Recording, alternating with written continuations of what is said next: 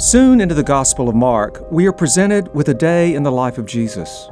There's an astonishing amount of activity. He teaches in the local synagogue, not like other rabbis who quoted teachers, but by just making startling pronouncements with authority. He backs up those words with deeds, casting out an evil spirit and healing Peter's mother in law. By nightfall, a crowd of the sick and demon possessed were brought to him. The text in Mark says that the whole town of Capernaum was gathered around the house where he was staying. It must have been quite a crowd. Despite all the activity, I don't think that's where the real action of Jesus' life took place. I think the real action happened in silence. Soon after the description of this day, we find this statement in Mark. Very early in the morning, while it was still dark, Jesus got up, left the house, and went off to a solitary place where he prayed. In Luke 5, we find something similar. Yet the news about him spread all the more, so that crowds of people came to hear him and to be healed of their sicknesses. But Jesus often withdrew to lonely places and prayed.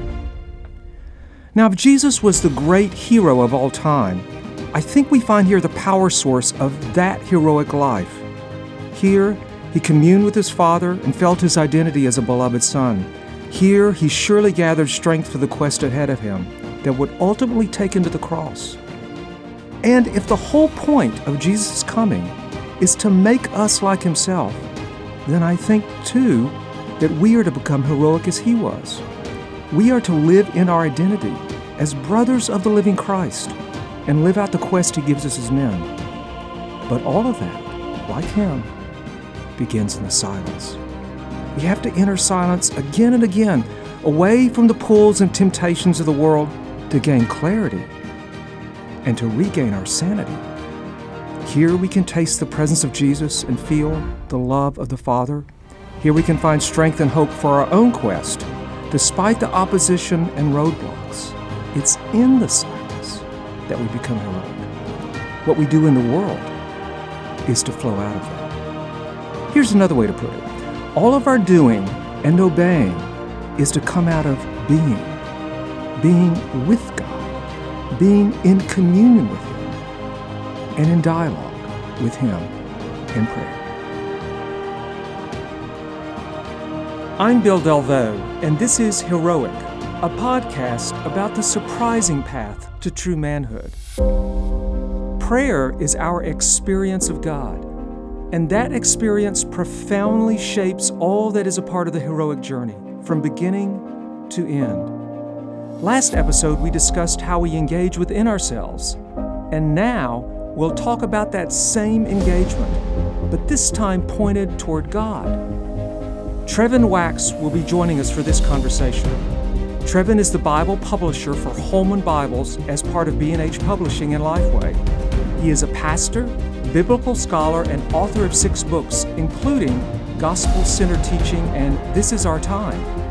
You can find him writing at trevinwax.com as he is a featured blogger for the Gospel Coalition and active on Twitter at trevinwax. He is happily married with three children and lives in Murfreesboro, Tennessee.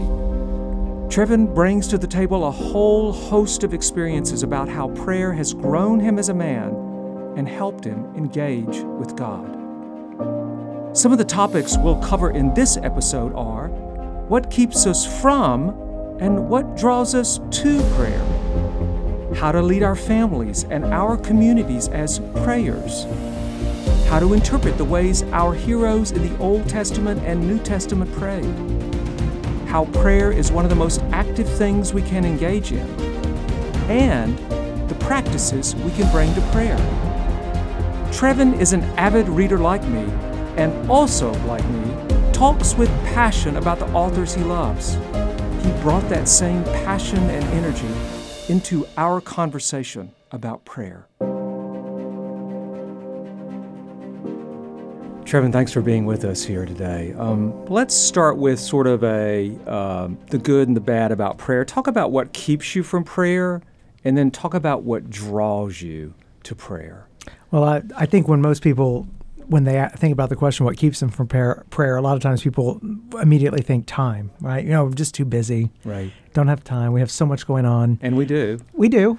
I mean, I'm a busy guy. I'll admit that too. I, I but I think there's a deeper answer to that question. Um, what keeps me from prayer is the the sense of self sufficiency that I have, that I don't need it, I can figure it out on my own. that I'm not dependent, Yeah. right? And so I, I think the the um, that illusion that we can operate in our own power apart from going to the Father, apart from that communion with God, um, that is ultimately what what keeps me from prayer. And I think that's the big struggle because it's it's it's easy to look at the superficial thing and say it's a time commitment. Um, but we make time for the things we think are absolutely essential. we find a way to put them in our schedule. Somehow do. we, eat, right? right? And sleep. and sleep, right? um, um, I mean, maybe not enough, or maybe we eat too much, but we we uh, we find time for what we see as essential.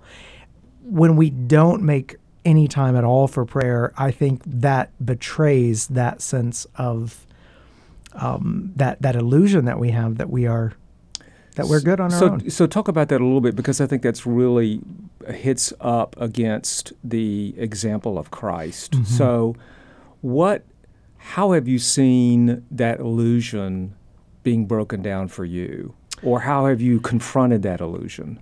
Well, I, I wish I could say that it's it in my own life. It's come about just because I've just read the Bible a lot and I've seen you know Jesus prayed, so I guess I need to pray because if he needed to, if he was dependent on the Father and the Spirit, then I should be. But at the end of the day, the thing that most breaks down that and and rips the veil of that illusion is terrible trials and tribulations. It's suffering, suffer, suffering. The, and you know, I, I remember a pastor who had um, um, been had, had had a cancer diagnosis and was um, uh, you know working through just spiritually walking through the, a, a really tough road and was saying that one of the one of the blessings I guess that came through all of that was the ripping of the veil of the illusion that he is in control of his life Of any aspect of his of any life, aspect really. of his life. Yeah, that it's uh, it was this sort of that self sufficiency, that independence. Suddenly he was dependent, and he was not sufficient. And it was like, and he realized, you know, I'm dependent on God. I've been dependent on God my entire life, but somehow we fool ourselves into thinking that we are independent and self sufficient. And it, sometimes it takes suffering to rip the mask off, rip the veil, and to say, no, no, this is actually reality. Reality is your dependence on on God. And so for me, uh, personally, it it that a, a, a growing uh, prayerfulness uh, has not come about just from willpower. yeah, or from seeing the model of Christ, even. No, it's come by me needing Christ Yes. in in places of of of, of real sorrow and and real suffering. And you know, you know, it's interesting. Paul, you remember Paul in the letter to the Thessalonians, where he says, you know, rejoice always, and he says, pray, Pray with- continually, pray without ceasing. Yes. The temptation with rejoicing is that you only rejoice in the good times, but not in the bad times. But the temptation with prayer is that you pray only in the bad times and not in the good times. And Paul's saying, no, both of these all the time. All the There's time. Sense of joy all the time, prayer all the time, even though the temptations are opposite. And I think, and that's a that's a hard lesson to learn, and sometimes it takes hard knocks in life. Yeah, and I think for us as men, that's that's really, I mean, that part of that sort of independent drive that we want to sort of do it on Sure, our own yeah. Really runs amuck into that, and I think suffering is the way that we are we are taught this. Yeah. And and speak to the positive for a minute. What what draws you to prayer?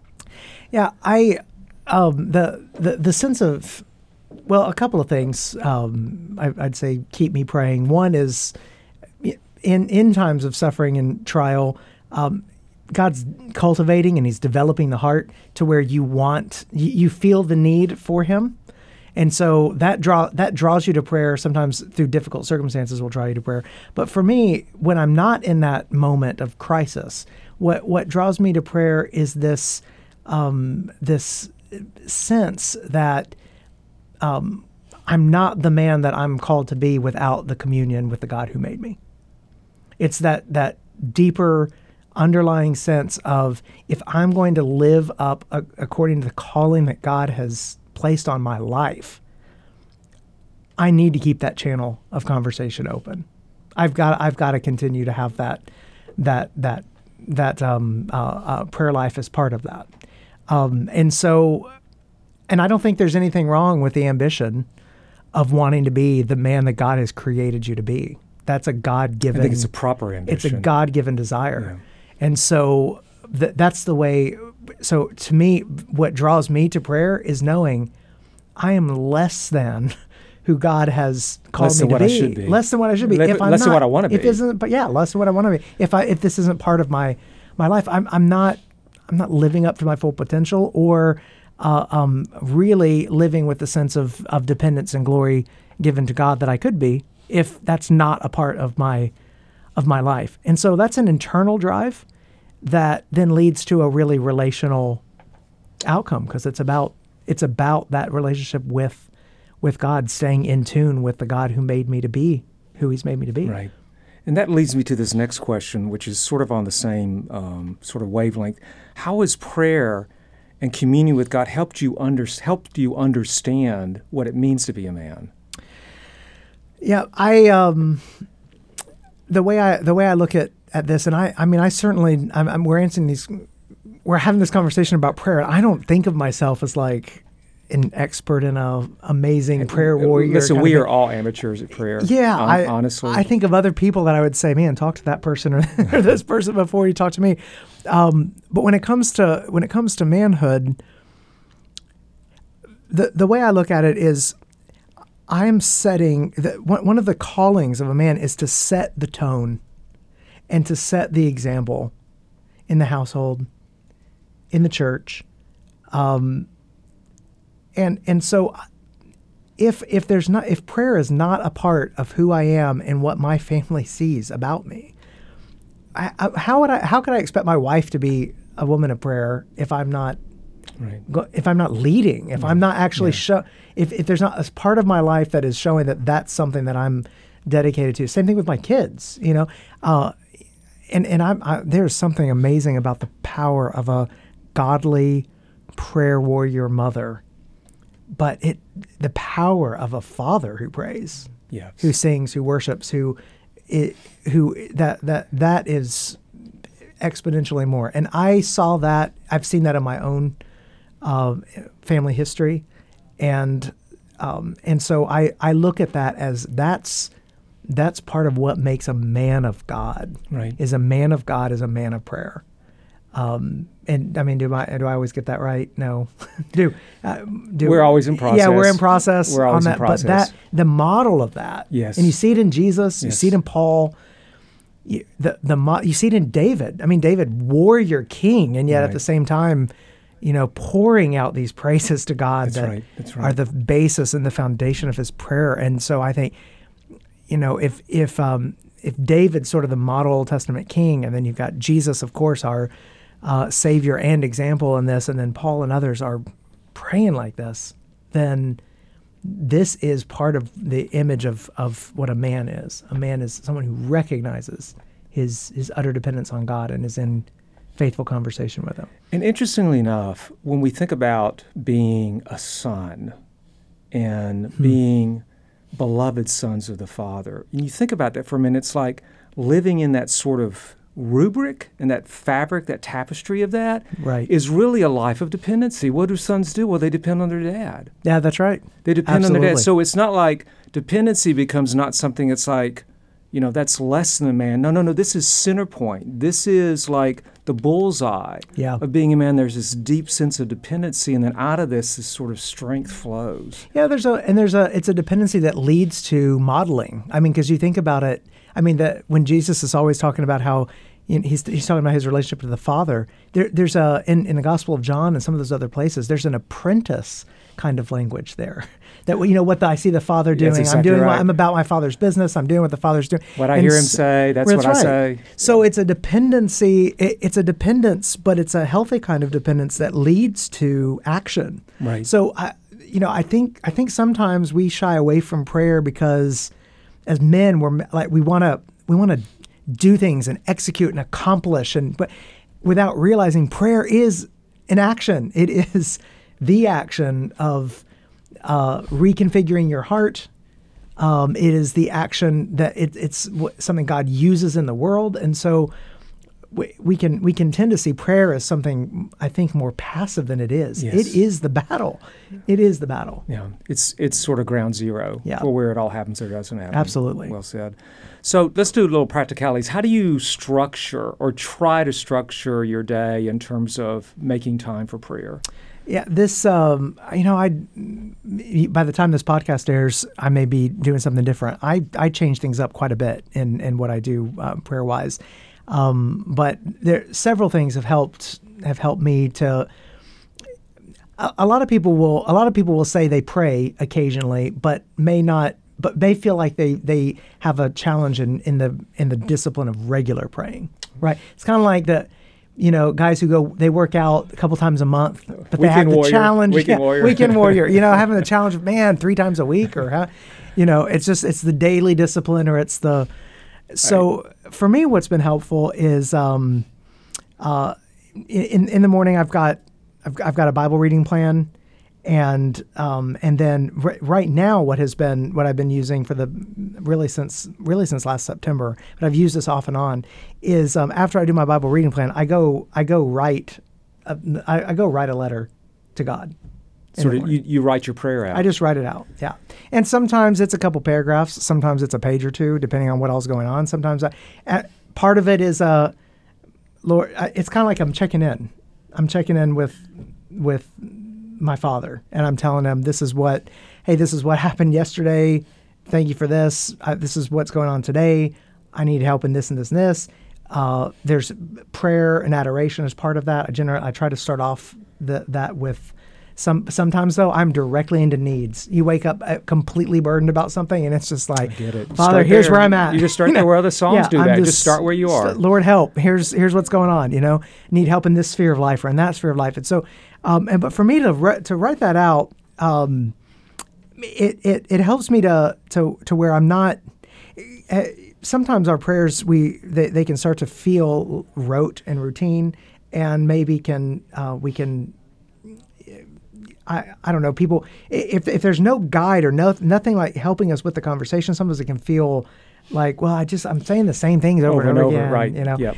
and um, which I'm not against that and I got another way that I pray to that I kind of lean into that where I pray the Psalms um, I I pray Psalms every night um, but, but before bed I try to do three to five Psalms a day uh, which kind of and make those prayers So you have so you have some time in the morning, and then you have some time, some time at, at night. night. So try and sort of um, book in the days. Yep. Yeah, and then and then in the daytime, um, I, I, you know, there. I think when Paul's talking about pray continually, he just I don't think he means you're praying all the time, but that that line of communication is open, that you're have that you've got that that connection to the uh, to the Father. I, I remember uh, there was a uh, church leader of the past century who um, uh, lady who who knew him well told me once that she was in a Christian bookstore and he happened to be there and he was browsing. He was older, probably 70s, 80s at the time, um, and he didn't know anyone was there. And she looked down the aisle and she saw him and she's like, "Oh, there's so and so, you know, famous preacher, famous pastor." And he looked over to his side while he was just looking through something, and he just said, "God, I really need you today." And she said she he didn't know she was even around, and she just had chill bumps because she says he looked it looked like he was talking like just saying something right oh, yeah. like just talking to Jesus God's right, right there Yeah. and she goes I she goes I she was like I just felt like the presence of God in the in the room because of the way he just was talking to him like he's right there and because he sensed it she suddenly realized the presence of god there um, and so throughout the day i think i mean i aspired I, I want to be one who's who's just constantly leaning on the lord when when i need to you know nehemiah does that So, He's- the, the, so those are speak, sort of he's, like, you know, I've heard them call uh, like arrow prayers or something like That's right. throughout the day. Right, So you have the book in in the morning and the night, and then Yeah. you have sort of the ones you just sort of pitching up through the day. yeah Yeah. I think those routines, they they the routine of morning and evening just helps to center your day, it, and it help. And sometimes, you know, it's like Bible reading every day. Do you do you get something amazing, like lightning bolt insight out of the scriptures every single day you read the Bible? no, but that's not really the point. Over time, if you every day begins with I want to hear from God and I want to speak to God, that forms you into a kind of person. Regardless of whether or not you get the lightning bolt insight. And, every- and I think that's day. a really the word form is a really important word because something Right. is happening inside of you absolutely that over time that you can't even see that is a real true transformation and you're moving from that sort of independent um, i can do this on my own which that illusion Yeah. into that dependence as a son and really experiencing that Yeah, and I, I think that formative. It's like same thing with going to church. You know, we're listening to a sermon. Yeah, you can probably count on one hand the number of sermons that you remember so crystal clear that God used to just sort of. But I would, I would say, and I mean, I may be risky saying this, may not be true for everybody, but the 1,000 sermons that you can't remember are more formative on you than the two or three that you can. In ways that you can't really identify Yes, in ways that you can't really understand. It's- and it's the same way when you're on your knees in the morning before God, or you're. And I, actually, I've got a friend who's who's writing a book right now about. He, he's saying kneeling prayer three times a day, kind of like the Daniel model, you know.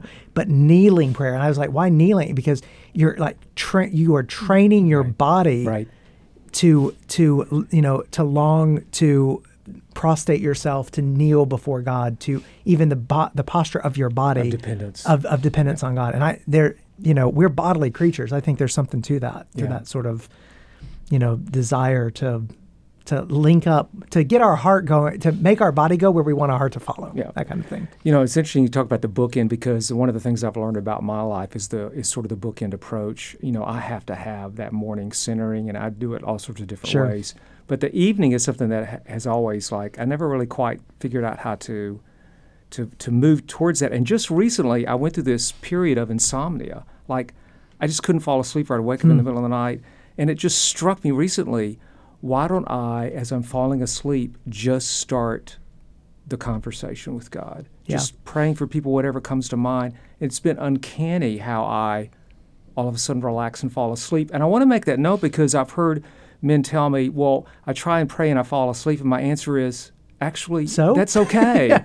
That's actually a great way. It means like, What- how- I'm just what's a better depending on God. end the day, you you know, know? sleep is total Yeah. dependence anyway. I'm just letting myself go. So prayer is sort of an entrance into that. And I, for me, it's like it's been a great way to sort of counteract a very practical insomnia. Oh, sure, sure. Um, I'm for me. I the Psalms are the end of my day. I've got them on the nightstand right by bed, and just I want that to be the last thing I'm thinking about before I before I go to bed. And then in the morning, Bible before phone. it's like those kinds of di- just discipline. Like we have the old style of alarm clock in our room because I don't even want the phone in the bedroom. It's like no, this is our like we you know we phone free Yeah. zones. And I want when I get up and I go over to the desk, I want the first thing to, that I touch to be the word. Now I'm not. I don't. I don't take that as like a legalistic. Everybody do that. You're not it's holy a- if you don't do it's, that. It's Like, a heart. It's a heart practice. it's a discipline thing. It's It's, just I want to tell myself every day. Right. This book is the most important communication. Here's the truth I need. Yeah. It's not. I'm But- not going to get it on the phone necessarily. Not- the it's not gonna happen mainly on Twitter. distractions. at five They're thirty. mainly distractions. That's right. That's right. Um, let's let's go here for a minute. Talk about the inner, and this is a little harder question, but I think it's important for men to at least hear the sense of being in communion with God, in conversation with Him, in, dialogue with Him. What does that feel for you? That is back to our first question that really draws you. What does communion with God actually feel like? What's the experience of that? I I mean for for me it comes down it comes down to when I'm reading scripture I'm hearing the voice of God and I'm and I'm and I know that I'm I'm listening to him I'm seeking out his his voice and then when I'm praying I'm I'm responding back sometimes even with the words of God when you're doing psalms and whatnot to to that to where communion with God is not some kind of mystical you know, suddenly I'm at peace with the world, kind of, you know, where everything just sort of falls away. And it's, you know, people, you know, the song Turn Your Eyes Upon Jesus, and that Yes. has that line, and the things of earth grow strangely dim in the light of his glory and grace. There's a sense in which sometimes that's true. And, you know, you just have this moment where you're just in awe of God, in awe of something that you've just read in his word or in awe of, uh, something that He's doing in your life.